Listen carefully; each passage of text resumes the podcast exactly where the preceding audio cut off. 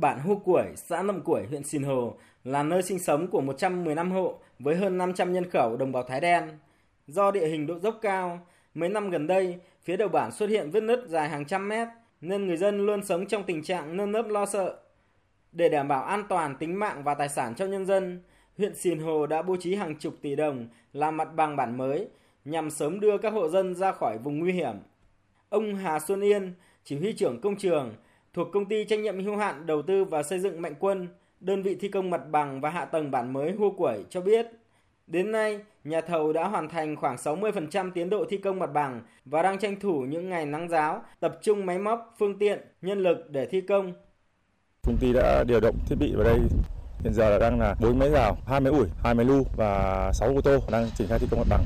Và còn vật liệu thì đã tập kết được 2.000 khối cát và 4.000 khối đá để đảm bảo được tiến độ đề ra.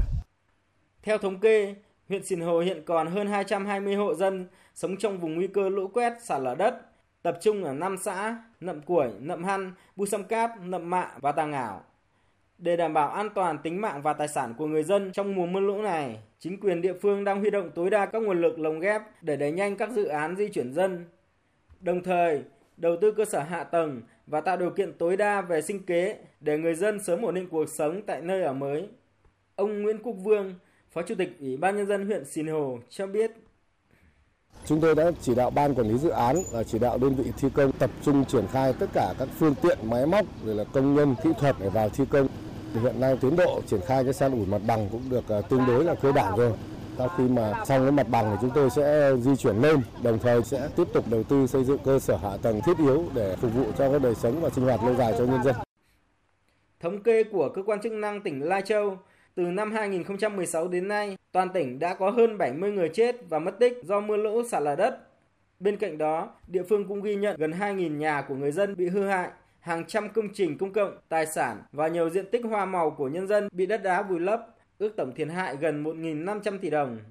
Ông Vũ Xuân Tính, Phó Tránh Văn phòng, Ban Chỉ huy Phòng chống thiên tai và tìm kiếm cứu nạn tỉnh Lai Châu cho biết,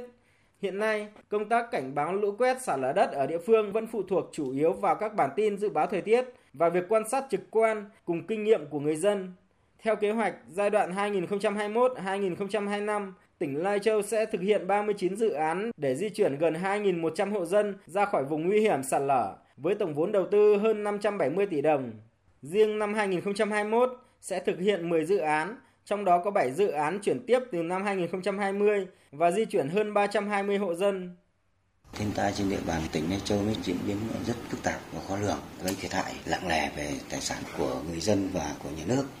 Các cấp chính quyền đã chủ động xây dựng phương án ứng phó hàng năm phù hợp với ờ, địa phương và duy trì các lực lượng tại chỗ, đặc biệt là các lực lượng xung kích để xử lý tình huống cấp bách. Ngoài cái việc chính quyền chủ động thì người dân cũng đã nhìn nhận được cái vấn đề là nguy cơ ảnh hưởng đến tính mạng và tài sản thì khi có dấu hiệu cũng đã chủ động báo cho các cấp chính quyền di chuyển lên an toàn để tránh trú.